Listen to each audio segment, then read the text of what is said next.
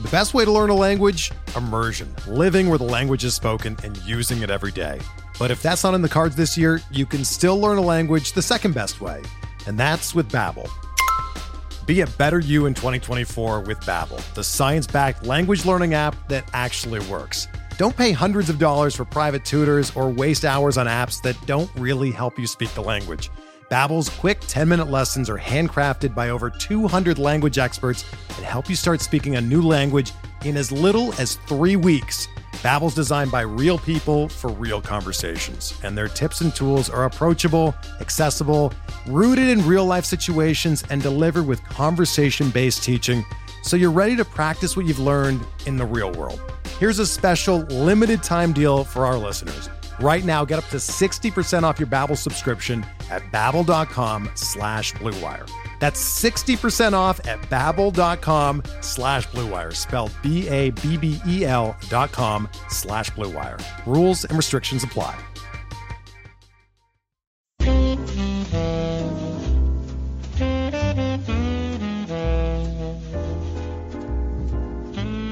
Hello there, I'm Austin Bristow, and you're listening to On the List.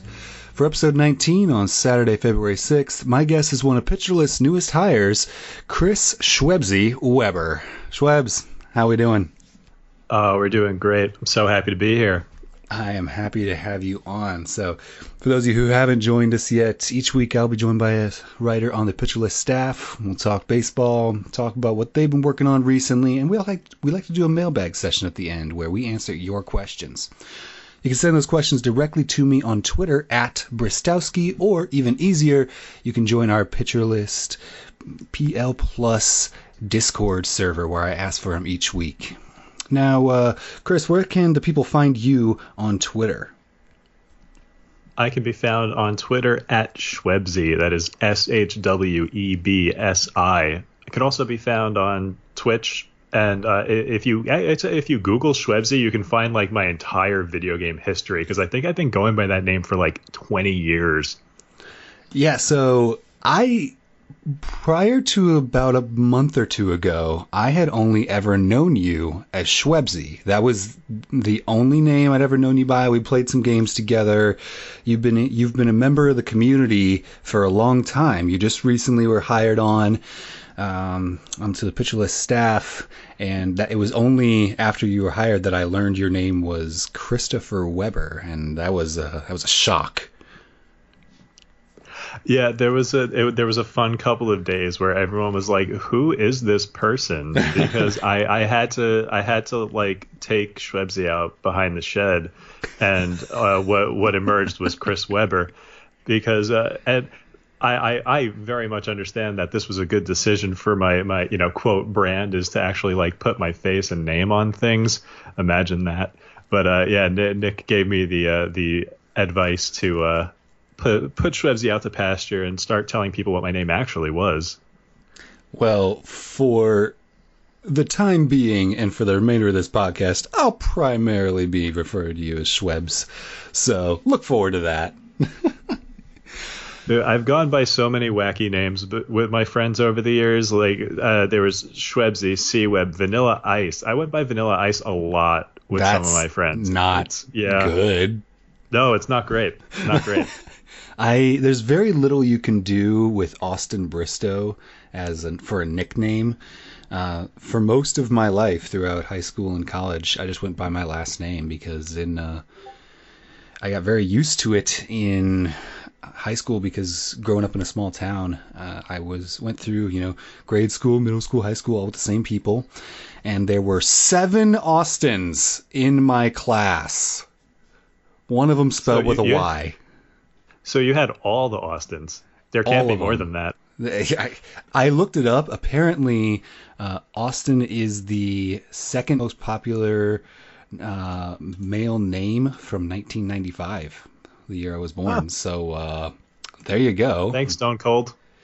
Yeah, I, I guess. Well, for me, actually, it's all a family name. My grand great grandfather was Austin, so there you go. Nice. Yeah, I think Bristow is good because it's one of those names that you could just like really lean into. Like if if I see you in a crowded room, it's like Bristow. Very Really, much really that. Very much that. And now a lot of folks at Pitcher List here also refer to me as Bristow, and so it's just something I've gotten used to over the years.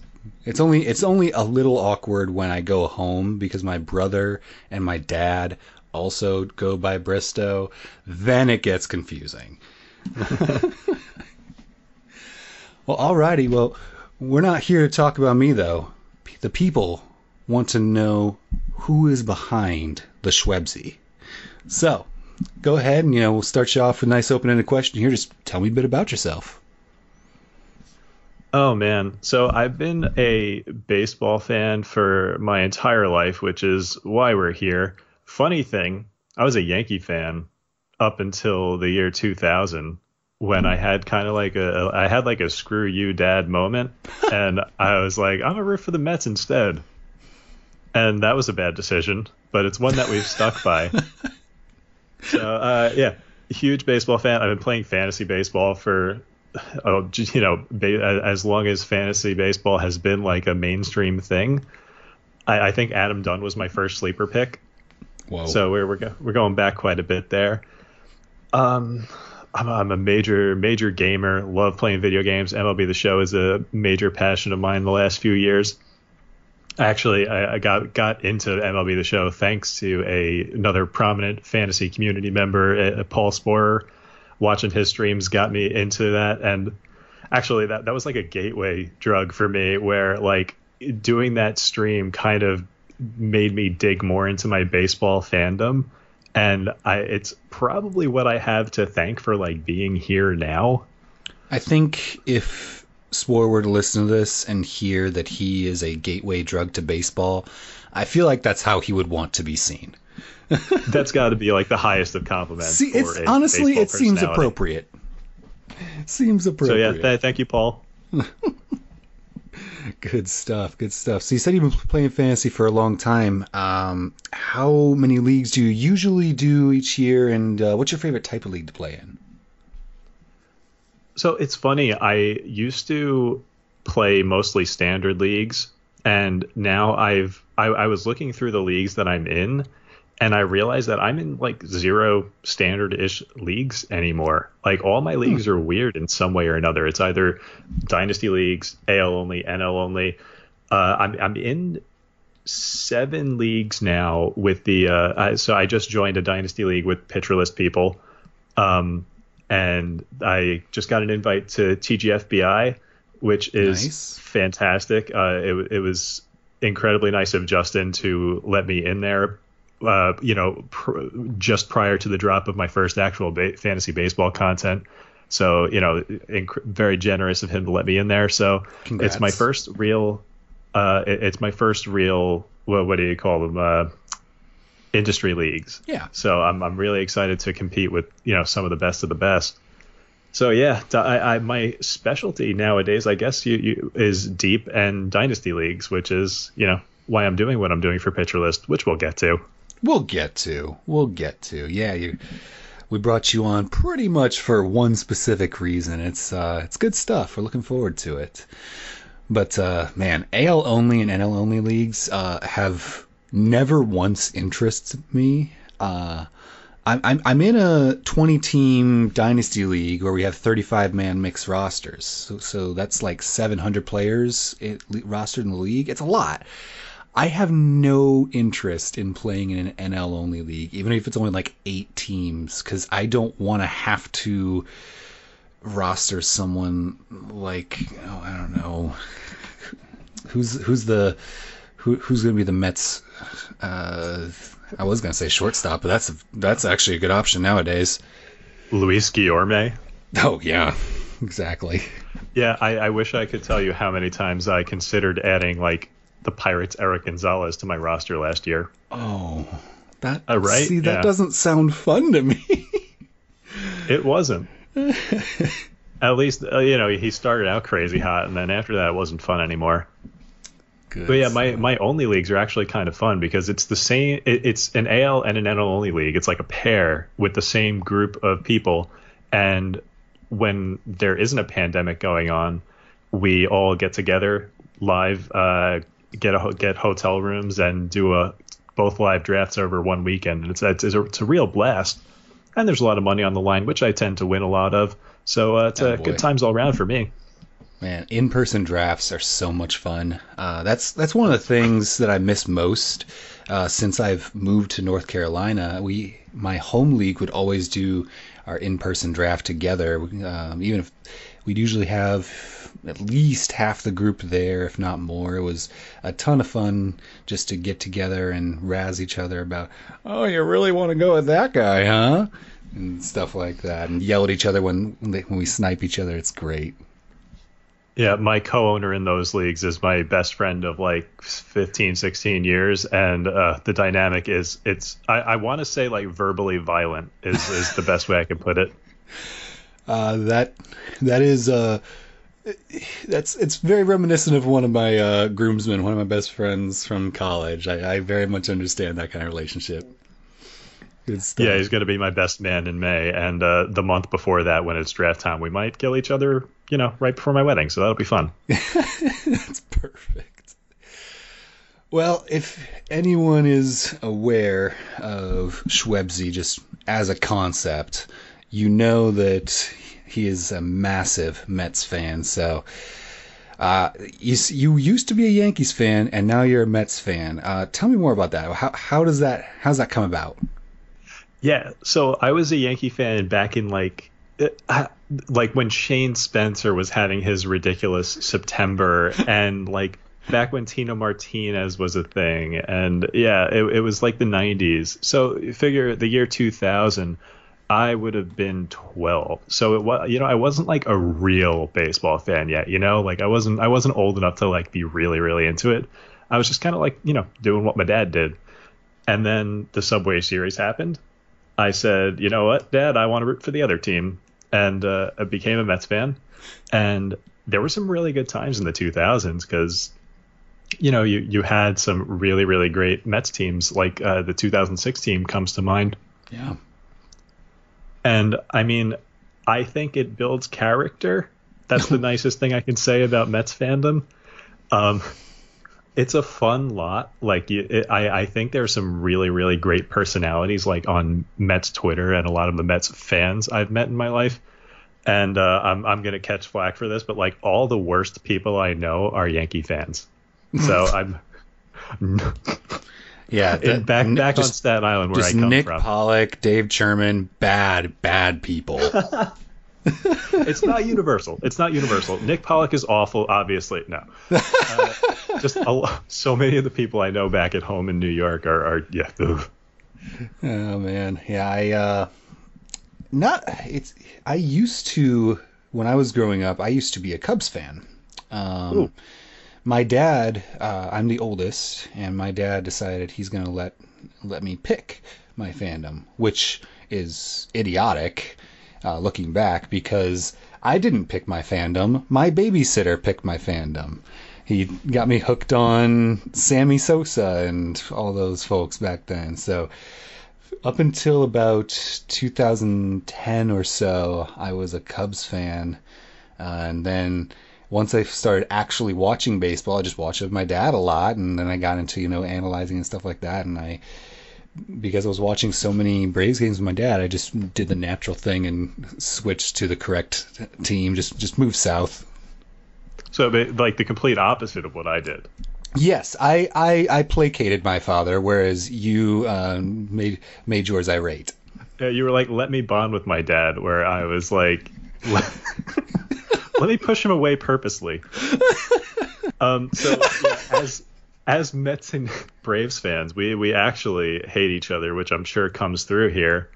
It's true. Yes, uh, Chris Weber, bad person. Uh, just not what I. Anyway, no, I I think um, being a Braves fan, going through the like turn of the decade. Uh, kind of made me understand how it feels to be a Mets fan all the time. Um, as the Braves were doing their massive rebuild, where our only good player was Freddie Freeman for four years, and I mean we we signed B.J. Melvin Upton Jr. and he was horrible. So it just felt like, yeah, we're gonna. Th- and then we we also had Dan Uggla, who we signed and was horrible. So it's like we're gonna sign all these, you know, established veterans, and we're gonna be so good, and then they don't pan out at all. I was like, yeah, this is what the Mets feel like. Have you heard that Dan Uggla like coaches Freddie Freeman's kids team? Is that true? I I've heard it once. The source isn't the best, but I did hear that that's a thing. I I want Which, that to be true. Yes, if true, I love that. Yeah, because because I've always I always liked Uggla as like a person. Um, I just wished he was better at playing baseball when he was in an Atlanta uniform. Because he was he was so good with Miami. I like Uggla for the same reason that I currently like Dan Vogelbach. It's because I admire anybody who succeeds in the baseball world without a neck. That's not where I thought that was going. That's good stuff. Oh man. So with the uh being a Mets fan for the past, you know, two decades, you've had a lot of really interesting players come through. Who's been your favorite player over your lifetime? So uh, the easy answer here is uh, David Wright because how can you not? Um, he yeah. was like when when he wasn't hurt, he was like having Derek Jeter on your team only if Derek Jeter was actually good. Ooh, and that's not really. Derek Jeter was good. Just Yankee fans overrate him. Um, that's true. So my my real answer here, and it was it was like it wasn't really a long term thing because he was only on the team for a few years, but uh, I loved the R.A. Dickey era of mm. when, when he was pitching for the Mets it's just he was such a fun, engaging, interesting person. Like he was a knuckleballer, obviously. That is a fun thing. You know, everyone loves a knuckleballer uh, unless you have to hit it. Uh, he was a really fun personality. So at the time that R.A. Dickey was pitching for the Mets, I was an avid reader of the blog Amazing Avenue, which is was another major gateway thing for me, like getting into baseball. Amazing Avenue has had some great writers, great content over the year. It's basically just a Mets blog, and the the tone there was just really really instrumental in kind of like developing uh, my attitude towards baseball. And there were so many like face uh, pictures of R.A. Dickey's face superimposed over different things because he just had the goofiest face when he was pitching. it was true. like, and he, he was just this he was so fun, man.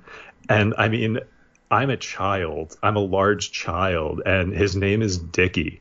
Like there was just there was nothing to dislike. And then he won a Cy Young, and then we traded him for d'Arnaud and Thor. Like it's just there was nothing bad about his time here. No, that's that's even his true. exit. Yeah, even his exit was hugely beneficial for the franchise. Yeah, one of the few transactions that have been exclusively great. Yeah, no, I, I, was I actually had done this recently. I was going through all of the Mets transactions of the last like decade, and the Dickey trade before the Lindor trade was really like the only like you know no doubter. This is a great trade. Wow. I mean, did you did you happen to notice that the Mets traded for Kelly Johnson from the Braves twice in two years? Yeah, yeah. I, oh, Kelly Johnson was that was like such a good bench bat for us. oh yeah, he was a great bench bat for us, and then he was for you. that is my one of my favorite weird baseball things. It was like 2015 and 16. Kelly Johnson signs a free agent uh, deal with the Braves, but then is traded to the Mets halfway through both years. Like, what's the chances? So good. Yeah, I was looking it up just to try and see if there were any knuckleballers left in the game. Um, not in really. the in the majors, not right now. Um, the Mets had another one in their system up until this last year. Um, Mickey Janis has been kind of wallowing through Double A and Triple A. Um, has now signed on with the Orioles on a minor league deal. Um, and then Steven Wright is still kind of around in the minors as well. Yeah, there was a there was an article like in the last few years. I want to say it was the Weibo, and it was the Washington Post, and like they kind of just detailed like the state of knuckleballers in the world right now and it was a really really great read. I, I wish i had more information to like look it up because it was such a such a fun read. And it's they were it, they were talking about like why there are no knuckleballers and uh what like what is the state of knuckleballers in the minor leagues right now. And it's it's said that there's no there aren't really any prominent ones because you know like I said earlier it's just fun. It's a it's a wild pitch. It's unpredictable. It's so so weird. Um now are you aware that uh, Tim Wakefield hosted a reality television show where he tried to uh, he tried to teach former baseball players how to throw a knuckleball.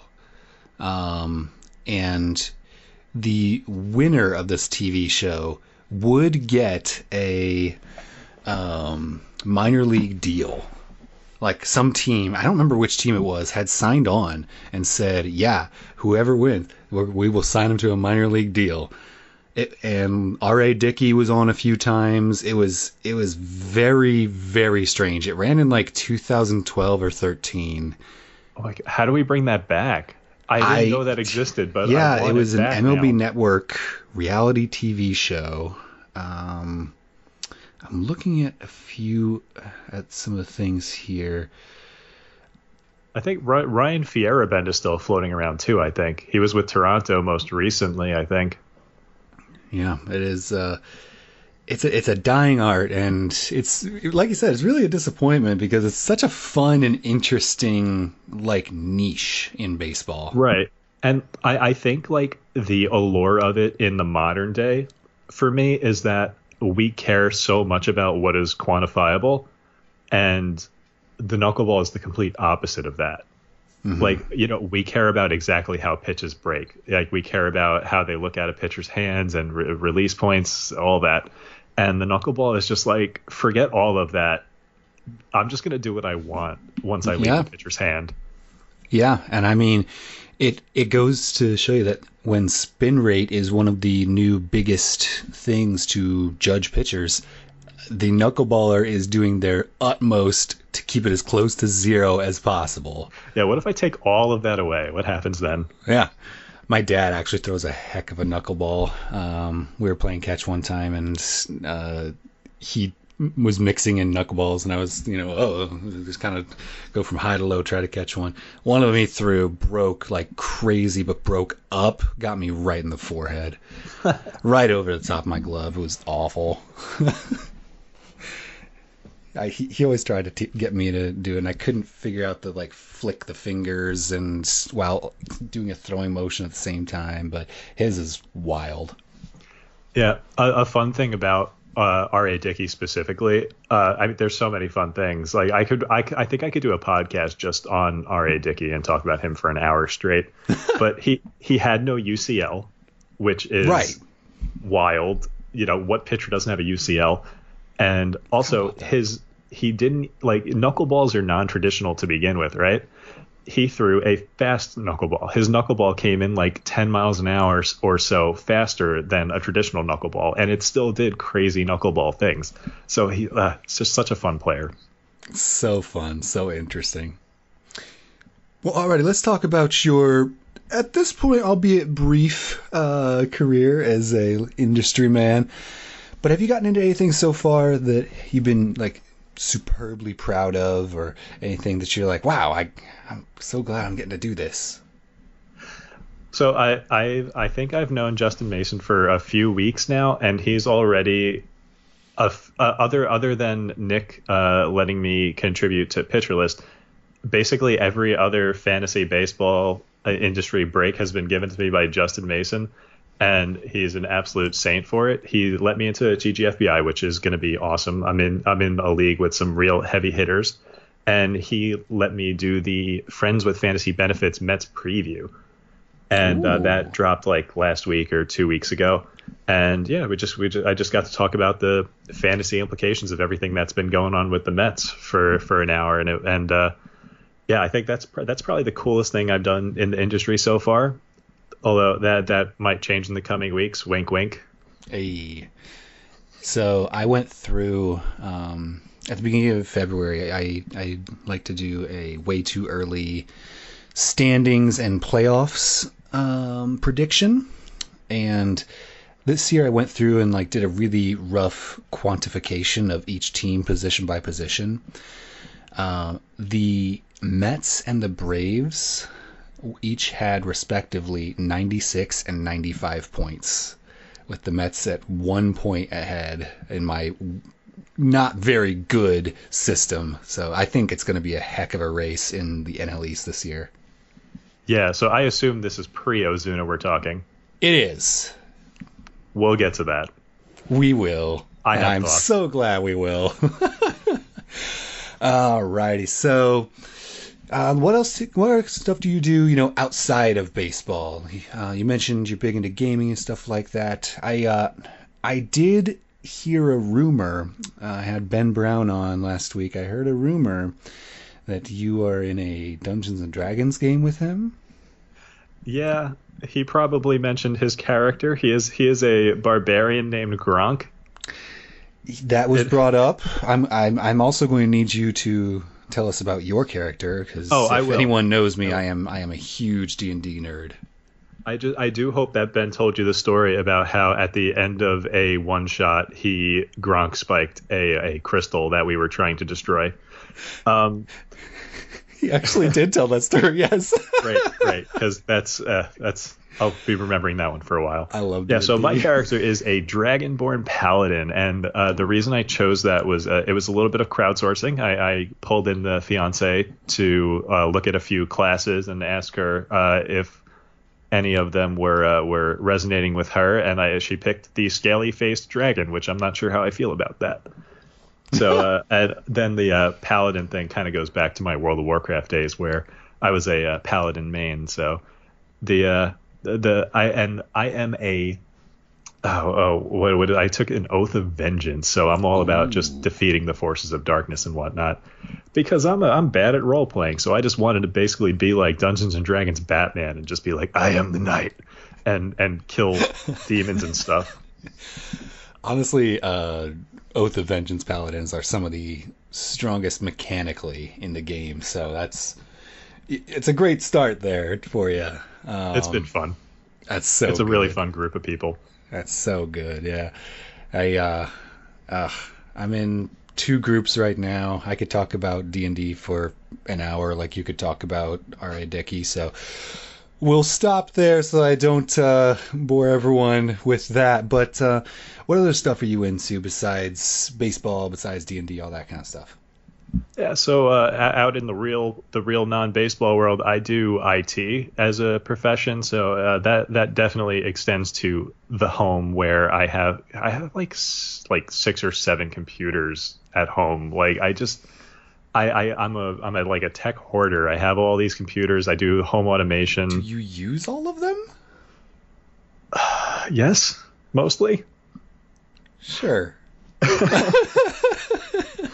But yeah, I, I'm I'm always looking for like the next the, the next fun techie thing that I can play with. I actually I, I actually still have like a handful of like techie Christmas gifts that I haven't even like started fiddling with yet. But uh, I love my home automation. Got my uh, my uh, Amazon Echo environment and whatnot. Uh, you know, we mentioned the gaming. I do Twitch streaming. Uh, I, I was heavy into Twitch streaming uh, when MLB The Show 20 dropped. I was streaming, I don't know, like 10, 12 hours a week. And uh, that will probably be happening again starting April 20th or when uh, MLB The Show 21 drops. Oh. Really looking forward to that. Uh, I, I, so like many people, when the pandemic started, so did my collecting of baseball cards. So now uh, I've grown a pretty big collection of Mets baseball cards in the last year or so. Very nice. And, uh, very nice. Dude, I, I'm normally under normal conditions. I am a very big uh, basketball player, and I love softball. But that kind of has died in the last year. Dude, I haven't played basketball in a year. I miss it so much. I know. I I miss. I was talking to people today. I was just saying I miss ultimate frisbee. Uh, like I, I was in a league and everything. It was So much fun, and man, have I gotten out of shape. Yeah, I'm not. I'm, I I got that COVID 15. Yep, the quarantine 15. Me too, buddy. Me too. Well, alrighty, that's good stuff. Now, honestly, we better stop teasing the people. Uh, Chris, why don't you go ahead, tell the people what you were hired to do at Pitcher List. So what I was hired to do, other than constantly give Nick a hard time, is I will be doing a podcast called In the Deep, and that is going to be a deep and dynasty focused podcast with my buddy Jordan White. And funny thing about uh, me and Jordan, when I was doing that podcast I mentioned earlier, that spot with Justin on the Friends with Fantasy Benefits, I forgot my own co-host's last name. So I was like, and I'll be doing this with my co-host Jordan. Yes, Jordan, you know, Jordan. You know Jordan, great So, guy. yeah, Jordan White. I, I have since I have since made it a point to actually know my co-host's last name. So yeah, no, uh, we uh, we will be doing that podcast. Uh, uh, first episode will be dropping soon, uh, really soon. So be on the lookout for that. Uh, if you if you look on basically any podcast provider, uh, the trailer's already up there. Uh, it's called In the Deep, so it might be hard to find because there there. I wish I had looked at this before I named the damn thing, but there are so many podcasts with those words in the title so many deep dives and into the deeps and oh man but we're there i swear we're there somewhere I believe in you. Yeah, it's going to be very exciting. Uh, having, you know, additional people doing their audio thing here at Pitcher List. It's going to be great. Yeah so uh, what we'll be doing uh, this first this first episode that's dropping shortly is going to be kind of an intro to everything and then in the six episodes between that and opening day we will be going division by division and kind of hitting on all of the deep league relevant players like adp 300 and up That's awesome. And there's there's a lot of good need for that for folks unlike myself who do want to play in AL and NL only leagues.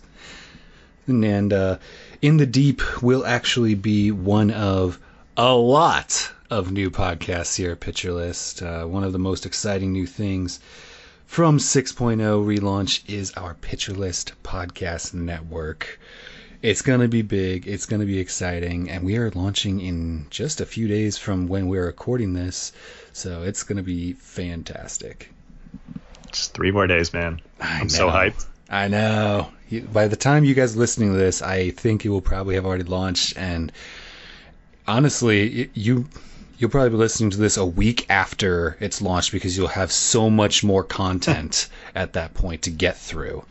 So it's great stuff. We're happy to have you and everyone else on board and producing more fantastic audio content here for Pitcher List.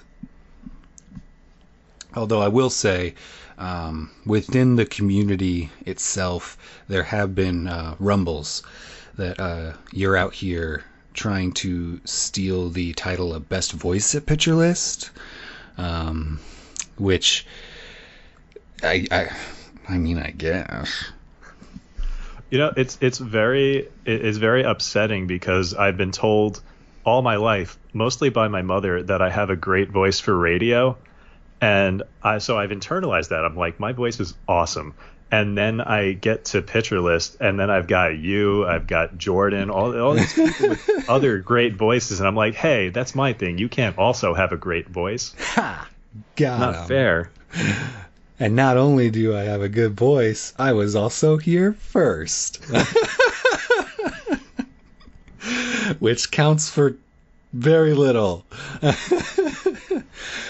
But yeah, it's it's been the it's been the kind of running gag around Pitcher List that I've got kind of the NPR voice, and so I've just been kind of just leaning into that because sure, may as well. It's so good. Not gonna Yeah. lie. I appreciate it. I, I, I honestly, I don't try. It's just this is just what my voice sounds like. I, I like I, I never know what to say. It's like thanks. I, I grew it fair, man. myself. It's not fair. I, I, I grew it myself. I don't know. so what kind of stuff um, do you stream other games besides like MLB the Show, or what kind of stuff have you been streaming lately?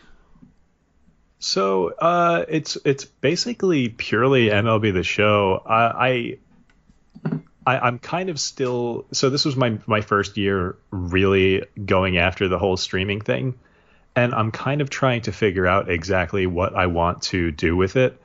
Uh, I would like to be more of a variety streamer. Like lately, I've been playing uh, Star Wars Jedi Fallen Order, and I would love to stream that too. But I know that as of right now, if I started streaming that, I would have like literally zero or one viewer or something. So it's just not a fun thing to do. So uh, I, I think the goal is to kind of like build my audience with the baseball streaming, ideally, and then you know use that to branch out. But we'll see how that goes. Yeah, I I, I, am admittedly way, way behind the ball as far as Twitch goes. Um, I I now have a Twitch account and follow a few people, like mostly like video game people from YouTube that do most of their stuff now on Twitch. Um, but every time that I am like, oh, my, uh, I see a person is streaming, I should go watch. I, I jump in and they're either like at the very beginning and nothing's happening, or they're in the middle and I'm like, I have no idea what's going on because I haven't watched them stream in like a week, so I don't know what's what this game is or what's going on in the story. And so I've not I've not really gotten into Twitch. That's the struggle with story games, and that's a, a reason I'm hesitant to play those on uh, on stream. Yeah, it's, it's I always worry like yeah, like I'm you know I'm 20 hours into Jedi Fallen Order. Why am I going to start streaming it now? Yeah, I mean, I'm definitely going to play that at some point. I don't. I've heard very, very dope game. I've heard good things, which is great because I, I don't know if you played uh, Force Unleashed back in the day. Yes. Uh, I loved the first iteration of Force Unleashed. I was very disappointed to learn that it's not actually canon anymore. They they they ruined a bunch of nerds' hopes and dreams when they decanonized all that uh, EU stuff. It was just so cool, right?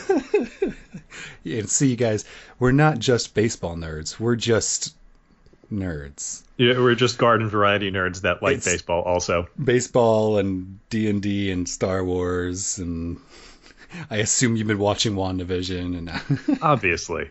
Of course. I haven't seen the fifth episode yet, so Oh man. I, have heard good things. yes, that, it, it is a must watch. I'm glad I didn't spoil anything.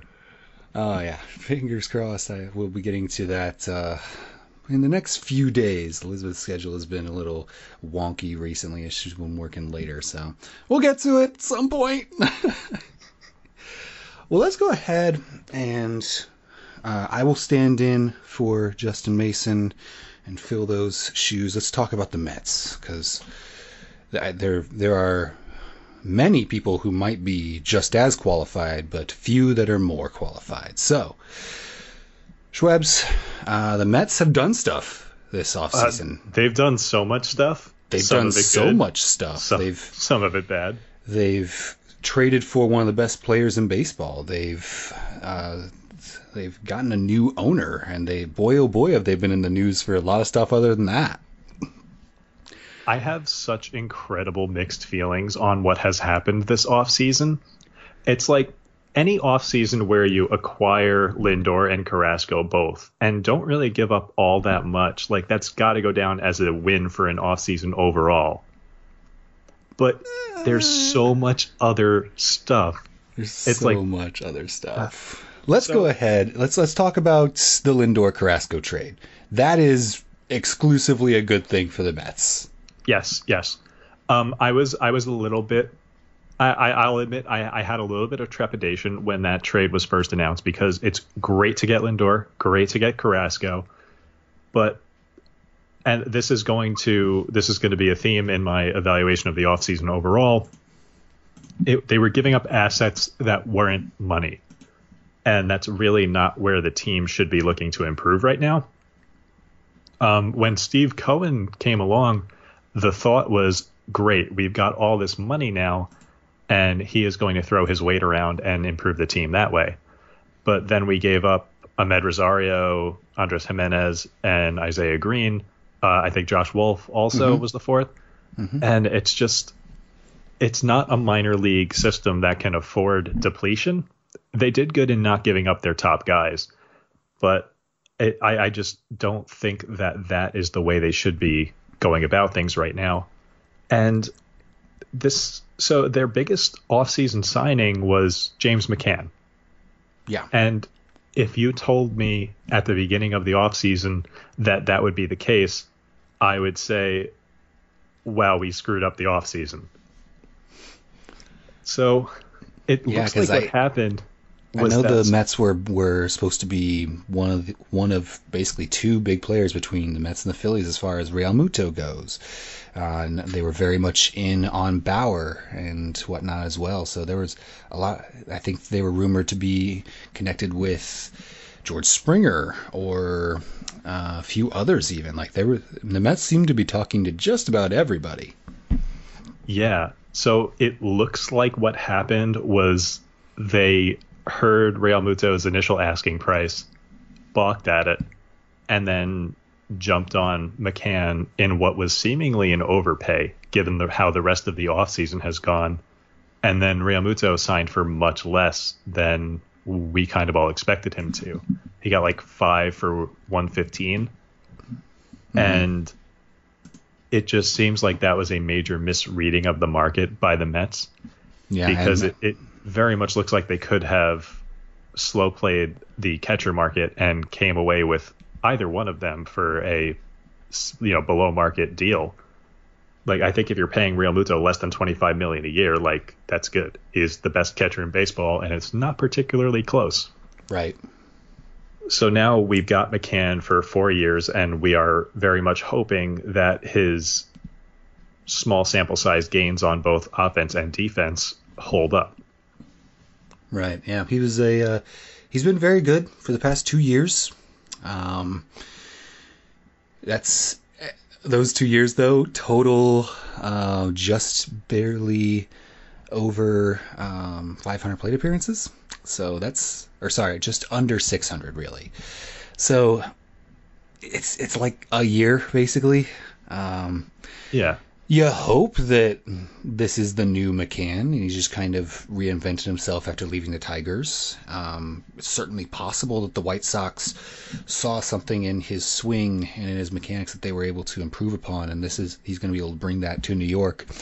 Um, it's just kind of we're going to have to wait and see. Right. Uh, I mean, if the improvements stick, you're looking at maybe the best catcher bargain in baseball because 10 million a year for if those skills uh, are real, then that's actually a, a real good value. Yeah, But um, it, it's just I, I think the Mets had a good offseason. I, I just can't shake the feeling that it very easily could have been significantly better. I get that. I, I that's that makes a lot of sense. Um, now let's go ahead and I just want to ask, how would you have felt if they had signed Bauer? We know now, uh, as of yesterday, that Trevor Bauer has signed with the Los Angeles Dodgers.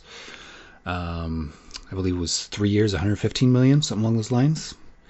Um, so big money was thrown towards getting Bauer. Um, if if the Mets had signed for that same contract, how would you have felt? I don't think I would have been particularly happy about it, paying him $85 million over the next two years, especially $45 million in 2022 when Cano's $20 million are back on the books. Mm, Um, I think that would have destroyed their payroll. I and I mean that's purely monetary. That's not even talking about the likely regression, the uh, sticky substances that everyone is pretty convinced that he's using. Uh, it doesn't mention at all his personality issues. Supposedly, Francisco Lindor signed off on him being a good teammate, and I haven't heard too many reports of clubhouse friction with Bauer other than Gerrit Cole. But I mean, from a fan and optics perspective, he just seems like the worst. He's just he just the worst. very, very, very antagonistic person. Just he he doesn't. He's not interested in coming off as a good guy. I don't know if he likes playing the heel or something like that. If it's Oh, he- if He certainly seems to. Yeah, it's from what I've from what I've read, it seems like he does a pretty good job of focusing on the game when he's in the stadium and in the clubhouse. Very good competitor, from what I hear. Um, but his his social media presence is not fun unless you're into trolling. He's a very good troll if you if you're into that kind of stuff. But no, it's it's difficult to say the least.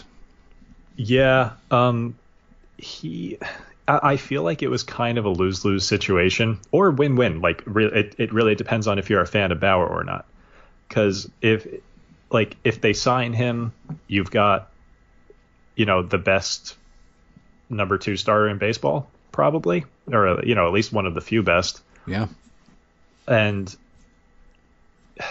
I, am I'm I'm just I, I would have hated everything that comes with that on-field talent because uh, you can definitely chalk me up as not a fan of Bauer the person. Uh, the the the list of what he has done is is long. It's out there if you look for it.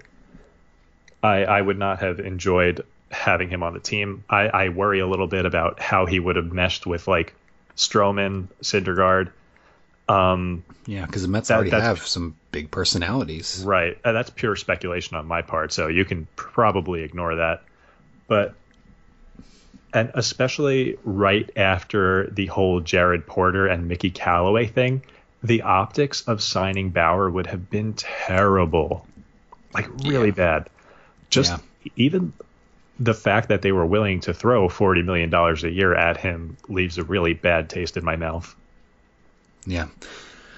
And let's just, uh, I do want to, I did want to talk about, uh, Callaway and Porter here. Um, it's not good. No, no, it's, not great.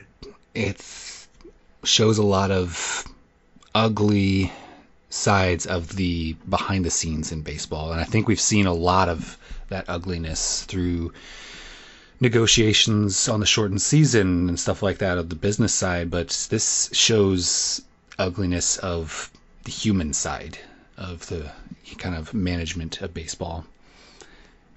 It's, hard to hard to read about some of these things.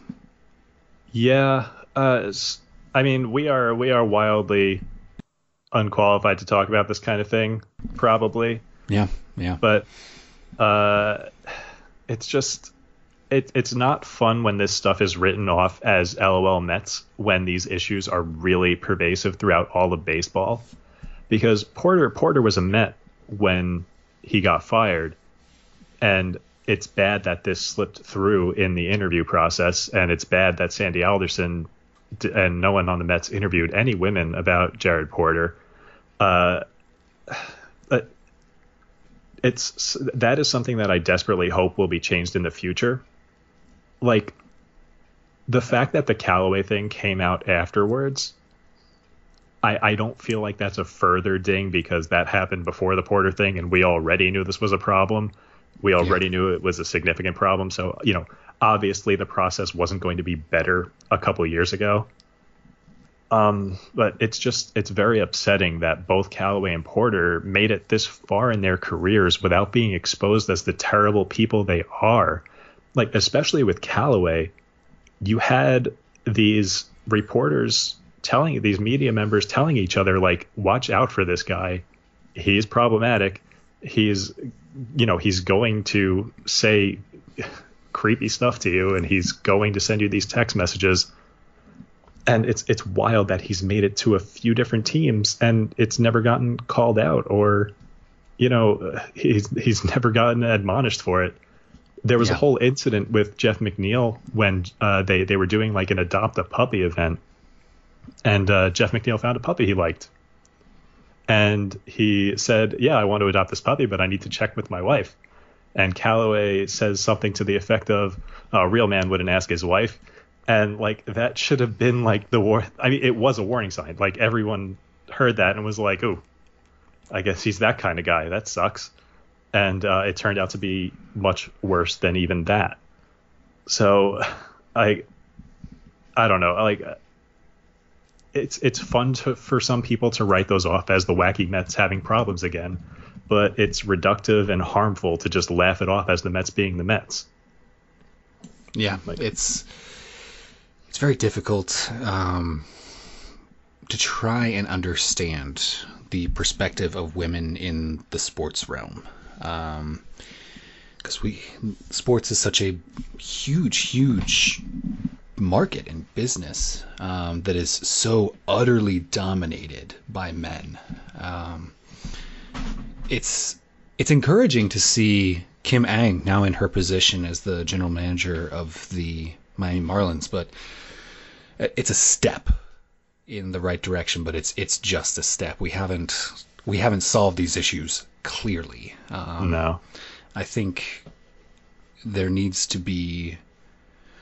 I would I would love to see a more thorough investigation of the league as a whole and to talk, be able to talk openly about okay after doing this investigation here is what we found and it wasn't good because i think i think every baseball fan knows I, w- I would imagine at almost every team there is going to be issues similar to this if you look.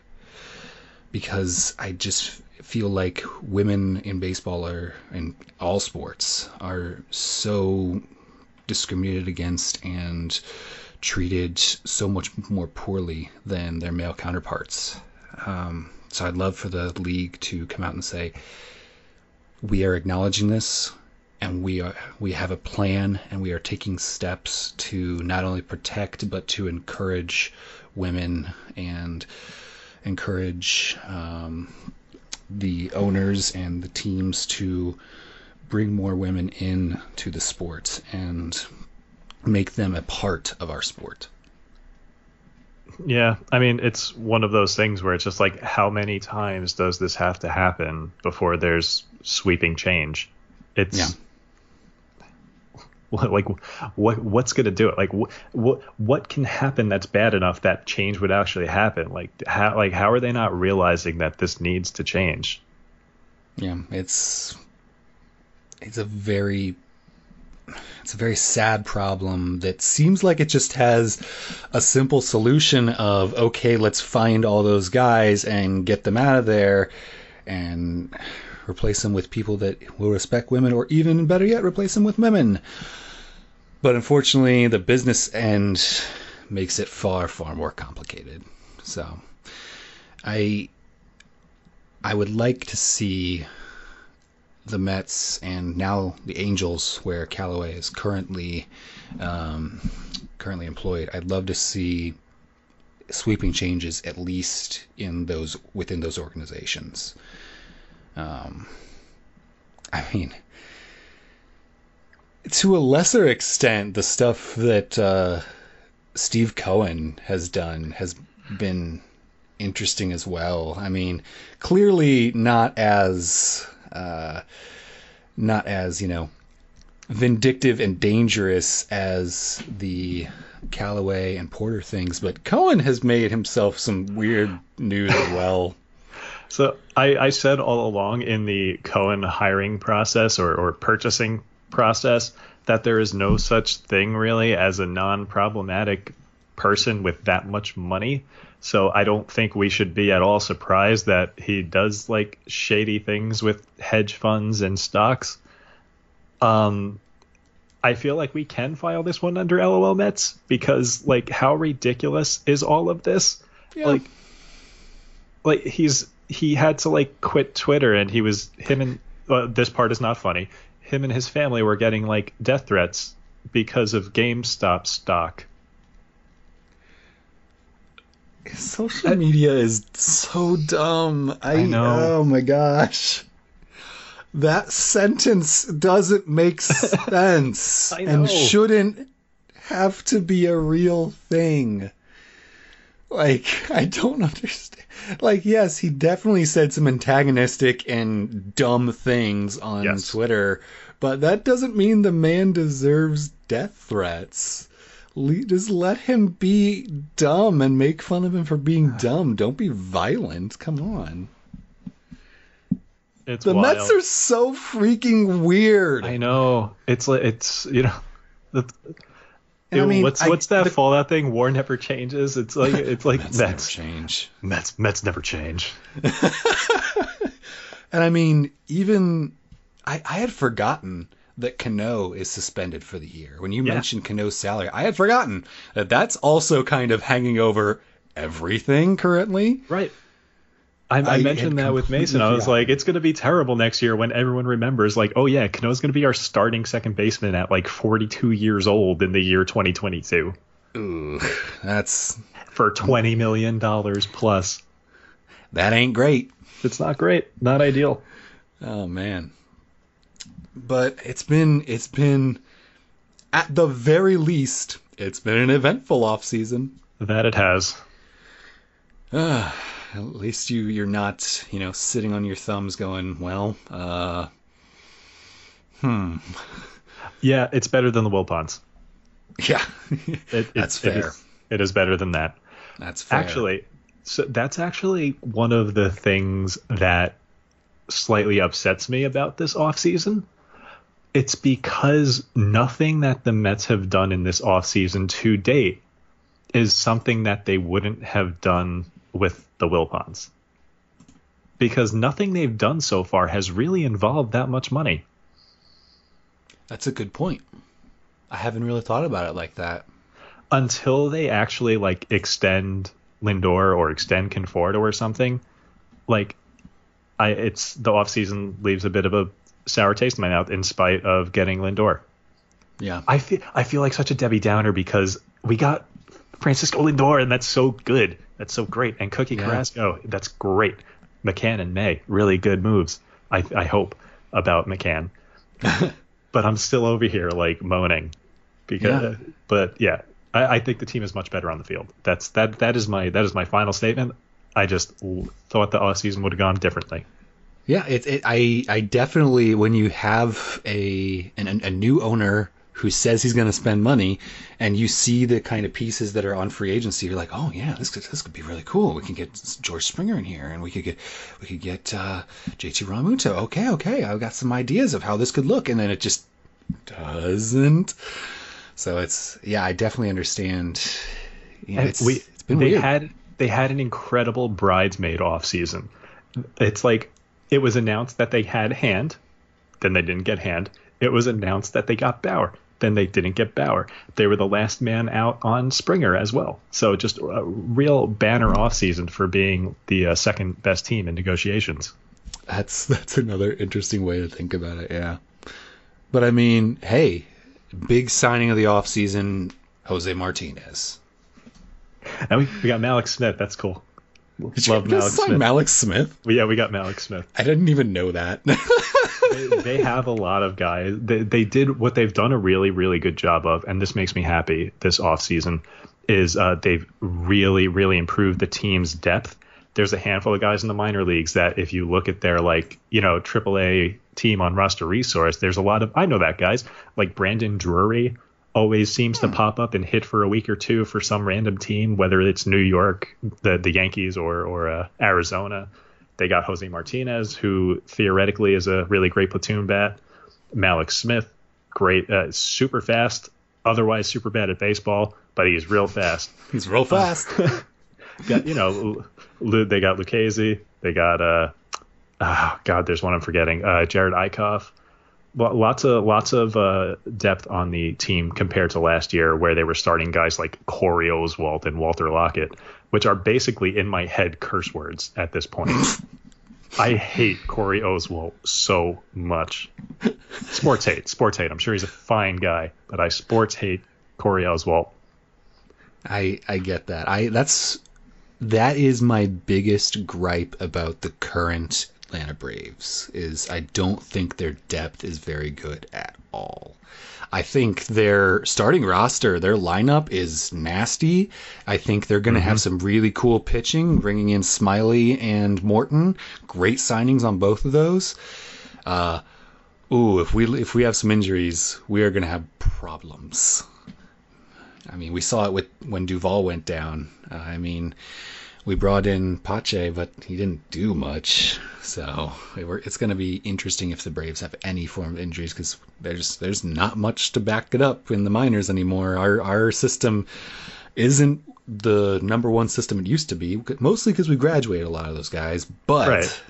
I mean, it's it's yeah. enviable that in the last couple of years the Braves have been able to patch every hole with a top prospect, whether that's Riley, Pache, the, you know, the mm-hmm. the absolute conga line of top pitching prospects of uh, you know, and like 80% of them have failed and you still have a young quality rotation other yep. than, you know, Morton, not so not so young anymore. yeah, he's like he's our 37 year old uh, number two pitcher. I didn't realize Smyly is actually uh, going to be 32 this year. So, oh, Smyly, a little older as well. But yeah, I think the pitching is going to be great. The hitting will be good as long as they stay healthy. We've got some interesting young arms left in the minors, but there is nothing left in the minors as far as hitting goes besides like Drew Waters. I, I, don't mean to alarm you, but that is exactly what I've been saying about the Mets leading into the last couple of years. Oh boy. It's to be great as long as no one gets hurt. yeah, baseball's hard. well, alrighty. I think that about covers our little Mets coverage there. Uh, I did want to go ahead and we'll jump into our mailbag here. As usual, we like to devote a large portion of the podcast to answering your questions on the air. So, if you have questions you want me and my guests to answer, uh, you can tweet them to me directly at Bristowski, or you can join our PL Plus Discord server. Uh, Shwebs, what's your favorite part about the Discord server? Uh, my favorite part about the Discord server is is that I mean, you're in charge. I've, I've, actually I've actually just become a moderator there. So uh, if you if you do decide to join the List Discord and you you decide to you know kind of act out, I'll be the one banning you. Hi. no. no, it's it's such a great place. It's great if you want to like expand your knowledge because there's so many smart people in there. I like to think that I kind of know my stuff about baseball, and I regularly feel like an idiot in there. And oh yeah, yeah. No, and the the beautiful thing about it is that no one is condescending. Like everyone is friendly and willing to teach, to explain. It's such a great place for learning. I mean, and it's diverse. We have a channel for everything. You know? Yeah. You want to talk about Dune, the book? Let's we we have a book channel. You want to talk about the latest metal release? We have like a dozen metal aficionados we have, you know, want to talk about WandaVision? Yeah. We got that. Video games, we got that. It's just, it's such a fun place to just hang out. I spend a wildly inappropriate amount of my day just hanging out in the List Discord talking to people. Yeah. Recently, I've been, uh, I, it's been requested that I give daily updates on my progress on uh, my first playthrough of God of War 2018. So that's been what I've been doing in the video game channel. So, so that's a pretty decent uh, segue there. Our first question I had was from your co-host, Jordan White. Jordan so and so. Jordan so and so. Jordan uh, Jordan. Uh, he wants to know uh, what was the favorite your favorite video game you played in 2020, and then what's your favorite game of all time? Ooh. So my favorite game of 2020 was probably Hades. I don't know if it. Oh. I, I think it hit early access in 2019, but it came out like in full force in 2020, and I it's it floored me. Like it it got so much hype as a game of the year contender, and I kind of did that thing where I was like, all these people can't possibly be right, and I didn't listen, and then I finally started it at like the behest of List people like Nick Pollack and Jordan, and uh, I, I'm so thankful that I finally picked it up because it's just a delight of a game. It's challenging. It's uh, it, it, it's versatile. It's a it's a rogue like. So you're basically mm-hmm. constantly playing the same game over and over again. But it's designed so perfectly that it's just constantly engaging and different, and you can play it so many different ways. The meta narrative is beautiful. The characters are great. I, I really I can't gush enough about this game. Uh, as for favorite video game of all time, uh, we're gonna we're gonna stick with the uh, the the Greek stuff here and uh, talk about Kratos, who uh, tore his way through the Greek pantheon before moving on to some Norse stuff in uh, in the new God of War. Uh, I loved loved the, the the game you're playing through right now. Yeah, 2018's God of War. I, I have a really hard time comparing games across eras. Like Final Fantasy VII is a strong contender for my favorite game ever, also. But uh, God of War is freshest in my mind. It was by far my favorite game of the PS4 generation. Like I, I absolutely love that game. I'm a big sucker for games with good stories. And uh, it, before we wrap up this particular subject, can you give me your best boy? Boy. Perfect. I love it. My wife is already very tired of that. Let me tell I got, you. I got so much mileage uh, from that around the house with the fiance when I was playing that. Oh my, yeah. She, I, I've been referring to our cat uh, by just looking at him and going, "Boy," and and she's she is very tired of it. And I've only been playing the game for like three days. it doesn't get better. It just, it just doesn't. You just you after a while you internalize it and you'll start saying it in more situations. It's and see when I played through Red Dead Redemption 2, I would whenever I would talk to our other cat and I'd be petting her, I'd be like, "You're all right, girl." And and so I, after talking like a cowboy during that one, now I'm just boy. Though if I'm if I'm looking at my personal favorites uh, from the la- best game I played in 2020 uh, was easily Hollow Knight. Uh, I'm not sure if you've played it, Shwebs. It is a little bit so good. I loved it. I I'm a like you said, you're a sucker for games with stories. I'm a sucker for uh, really small scale indie games that do so much with so little.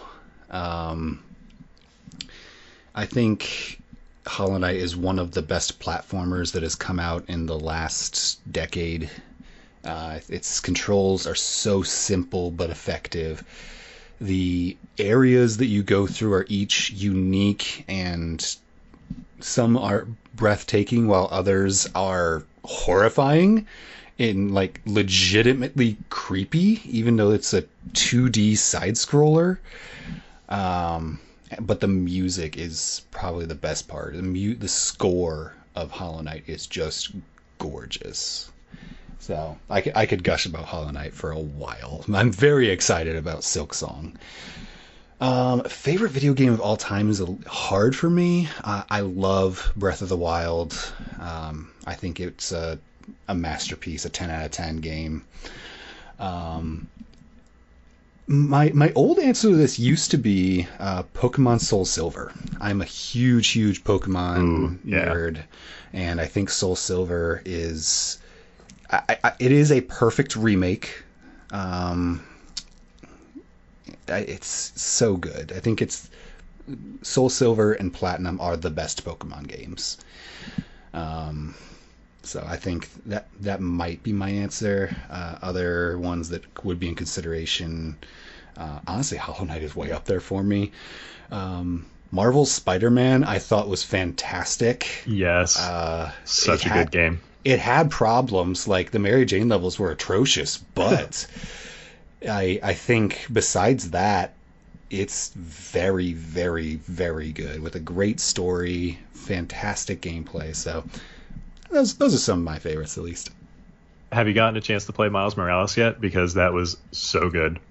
I haven't. I don't have a PS5. Oh, my my brother does, but he lives in Illinois. Um, so I, will get there at some point. Um, I once uh, once I have money. it's fair. Currently, my wife and I are both very broke grad students, so we're both getting our masters. I cannot recommend doing that at the same time. it's a lot. Uh, but we'll go ahead and move on a little bit here. Uh, Miles Nelson, one of our good buddies our pitch list, wants to know who is your favorite active player that doesn't play in New York? Ooh, that is that's a really hard question for me because one of the things, like one of the side effects of joining on with the Pitcher List crew is you gain such appreciation for so many players that you wouldn't have normally thought of. Um, hmm. I, I would have to say I, I, I want to say like my current favorite, just because it's a player that I find wildly interesting at this moment, is probably Corbin Burnes because mm. I I love how like he so in 2019 we thought like he's got this absurd slider and he's going to build off that, right? But then like everything else went wrong. And then all of a sudden in 2020, he's like, you know what? I'm just going to throw a sinker and a cutter now. And they're both, and like the, the sinker was kind of underwhelming, but the, the cutter and the slider were just like filthy pitches for him. And he basically reinvented himself as a pitcher, like just in one off season. And now, and, and like, I find volatile players interesting. Like the range of outcomes on Corbin Burnes are so wide, and I think I'm probably going to wind up with a lot of shares of him this year, just because I like to uh, I like to bank on that kind of upside. Yeah, but yeah, Burnes is very fun. That's a good one. I traded for him uh, in the off season before 2020, and uh, that worked out really well. that worked out very nicely. I bet. Um, if I were to pick my favorite player outside of Atlanta, uh, it might be Frankie Lindor. Yeah. Uh, he's just such a fun and interesting and smiley person. And I really don't like that he plays for the Mets now because it was way easier to root for him when he was an Indian, or at least when he was playing for the Cleveland baseball team.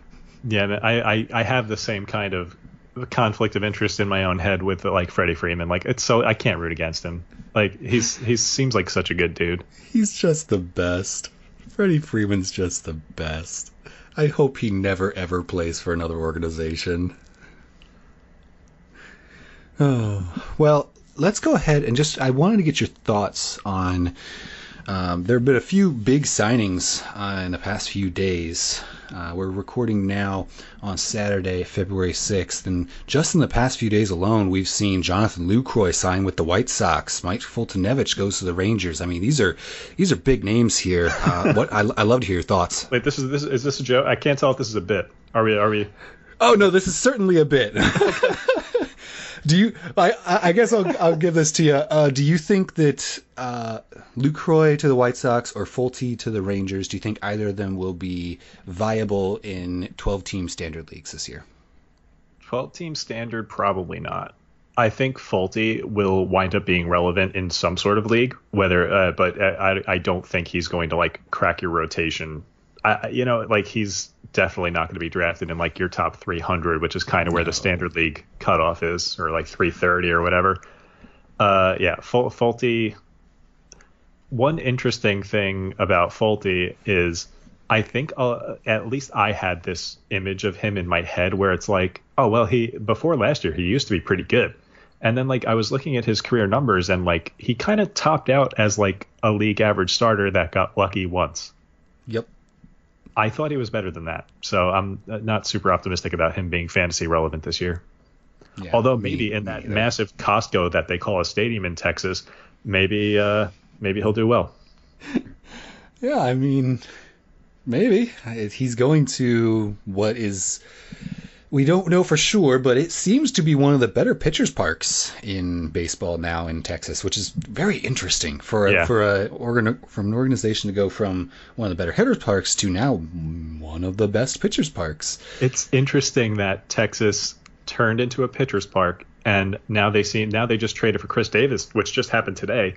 Yeah, and now, so I guess your strategy in the pitchers park is to just sign, you know, acquire guys who can hit the ball 500 feet. Exactly. they traded uh, Elvis Andrus, longtime Ranger, for uh, Khris Davis. Um, I think Elvis Andrus on the uh, Red or not the Reds, but the the Athletics is kind of interesting. Yeah. Um, he had a bad, play. bad year in 2020, but a bad year of 2020 is a bad six weeks, basically. Right. Bad two months. Um, so I I definitely think we, we we might not have heard the last of Andrus. Uh, but then there's there's I mean, if we want to get to the real signings, there's Jonathan Villar is signed a minor league deal with the Reds. I, I tweeted out today that that might be the single biggest discrepancy in like fantasy value and real life value because yeah. in real life Jonathan Villar like is bad. He's not a good baseball player, but he's a he's around ADP 100 or so right now and he's going to get drafted. Steals are weird. But all right. He's not fast. That's the crazy thing. Uh, he's like so much slower compared to the other guys who steal a lot of bases. It's so weird. He doesn't have power and he still hits home runs. He doesn't he's not fast and he still steals bases. I don't understand VR. Do you want to understand him? No, I like that he's weird. Well, I might be able to help you understand him a little bit uh, in a few weeks. I've I've oh. got a I've got a thing cooking with uh, spot that I'm excited about. Um, so Ooh. hopefully I can help you understand why Jonathan Villar, although not fast, is still good in fantasy terms. I'm excited to hear. Well, let's talk about the big boys at least. So Bauer, as we mentioned before, has signed for three years with the Los Angeles Dodgers, and uh, that's happened yesterday, and yesterday we also got Marcell Ozuna coming back to my Atlanta Braves. That felt good. It's very uh, upsetting being in the same division as the Braves because it's like how how rarely do they make like an actual like real misstep like uh, like that will affect them for like a while the last ones were B.J. Upton and and Uggla. I think it's like it's such a well-run franchise with a very clear strategy, and they did the two most appalling things ever in stealing years of Acuna and Albies' careers for a pittance. And uh, it's just really upsetting to be in the division with them, where while they have this, as I said before, a conga line of prospects and these underpaid studs, uh, it's it's very it's very depressing having to see that all the time and compete against it. And yeah. also on top of that, uh, like I said, a very clear strategy. Uh, they attack the holes on their roster like relatively aggressively. Like if you remember, they were the first teams the first team to really act in this offseason when they got Morton. Um, they they got Smyly right after they that. got Smyly, Yeah. And I mean, I'd say four for 65 is a pretty good price for a hitter of Ozuna's caliber, especially if he can DH for the last three years of that. What's even better is um, there's a the contract includes a club option for a fifth year uh, at 16 million, uh, and it's only a one million dollar buyout. Like that's a really nice contract for a guy that was an MVP candidate this last year. And I mean, good for Ozuna for being like one-dimensional hitters. Like don't really get that kind of deal that often anymore, even if they are as good as Ozuna. So really, you know, good for him for getting that kind of AAV over that many years. Yeah, he's he uh he was a big part of our clubhouse dynamic this last year. He's the one who started the kind of mixing bowl thing that we had going on. Uh, which was fantastic, and I hope that sticks around forever. I don't understand it, but I love it. Um, do you so, remember? Oh my! Do you remember like the the the pepper mill thing from Todd Frazier a few years ago with the Mets? Oh gosh, wasn't that uh it wasn't that grinding the salt or something like I get that? it was like a salt shake, like a salt grinder. I, yeah, I, th- I, thought it was something. a like we're being salty sort of thing. I don't know. It, I don't understand it, but I loved it. I so I, I get it. That. I totally yeah. get it. So it's just one of those weird things. So it he seems like he's a great presence in the clubhouse, and I mean having a one, two, three of Acuna, Freeman, Ozuna, uh, that's nasty. It's a nice put, lineup, man. I'd put that up against any one, two, three in baseball. Yep. So, like, I, am not sure what we might get from. Uh, Albies had kind of a down year. Um, it's I'm interested to see if Swanson can keep up what he did last year. I would love for Riley to be better. And I'd like to see if we can get something interesting from Pache in his first full season. So we've got we, there's, we got some question marks for sure in the lineup, but the top of it looking very good. Uh, This is only tangentially related, but how did you feel about MLB Network calling Jeff McNeil the second best second baseman in baseball, while Albies was like number ten? Uh, I thought that was actually comical. Totally accurate and true. I know. Yeah, that I don't uh, I don't know about that. um, correct me if I'm wrong. Uh, at, second, McNeil is kind of okay defensively. Uh, I, I'd say like uh, a tick above average. Okay. Um, Ozzy Albies is a Gold Glove second baseman who's I, I don't know if he's as good a hitter as McNeil, but they're they're comparable, I think. Yeah, uh, Ozzy uh, Albies has more pop. McNeil hits for average better. Like it's Yeah. it probably evens out. Although McNeil does put up considerably better, considerably better OBPs. True. Albies does not walk very much. That's true. So, sure, if that if that makes Jeff McNeil the second best second baseman, which he's not even a second baseman. Also, to be fair, Right. He, well, he's that's not his fault. Like that, that's No. that's on that's on Brodie Van Wagenen acquiring Robbie Cano's corpse and uh, putting him at second base. But it's funny because I think like they get there wildly different ways, but I actually do think like if they're both healthy, that they wind up in the same like WAR range, like in the you know Oh, somewhere yeah. between like four and five. yeah, I think they're they're both very good. I'm not. Yeah, I don't I want to disparage I do love them both. at all. I love McNeil. Um, I've been trying to trade for him in my dynasty league for a while. Um, but yeah, I, I think they're both very good players. But that was that was kind of comical. There was I a couple those other lists. weird ones in there. They were above all these, and I was like, that's strange. My favorite thing to do with those lists is see the people that they rank low and then just constantly bring it up to people who are fans of those teams. good. That's like like you've done just now. Exactly. I, I, I do remember back in the day though, um, when I was about like 14, 15 and I was doing fantasy stuff and I was starting to, you know, I was doing the process of making my own rankings. Um, I would actually start with that list. I would start with the MLB Network top 10 right now or whatever. And that would be my starting point and I'd move it from there. How's that feel now? Uh, I've come a long way. I, I've I've I've grown and I've That's- become wiser. That's all we can hope for. I know. I, it's I can. It's nice to at least recognize I have made some progression in my, you know, analysis. a, a fun thing of being a fantasy player over the years is that you know you can track the development of like analytics because it's like when I first started in fantasy, it was like, man, I'm paying attention to these guys' WHIPs. No one's looking at this stuff, and it's like it's progressed so much over the years. Ain't nobody looking at WHIP. That's awesome. Well, all righty. I think that just about does it for us. So, Shwebs, give me a. What are you working on right now? What's what's you, what are you excited about? I mean, we, we touched on it earlier. In a in a few days, well, uh, whenever the it is whenever this drops, you'll probably see uh, my podcast around the same time. In the deep, you can find it on any of your podcast providers: uh, Stitcher, Spotify, uh, Apple, Amazon, literally everywhere. So uh, yeah, that's where that's where you can find me. If you enjoyed this here today, there's more of that there. Nice, very nice. And one more time, where can the people find you on the Twitters? Shwebsi, uh, Uh, S H W E B S I. Very nice. I, I mistakenly add in a C far too often. Everyone does, and I don't understand why.